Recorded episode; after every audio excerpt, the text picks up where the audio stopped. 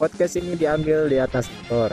Makanya judulnya podcast di atas motor. Podcast ini bakal ngebahas apa aja. Apalah intinya mah gimana saya yang pengen ngomong. Isinya kebanyakan tentang keluhan-keluhan saya dan nyinyiran-nyinyiran saya soal kehidupan. Ya begitulah pembukaan dari saya. Terima kasih sudah mendengarkan podcast di atas motor. Nantikan episode selanjutnya segera. Terima kasih lagi.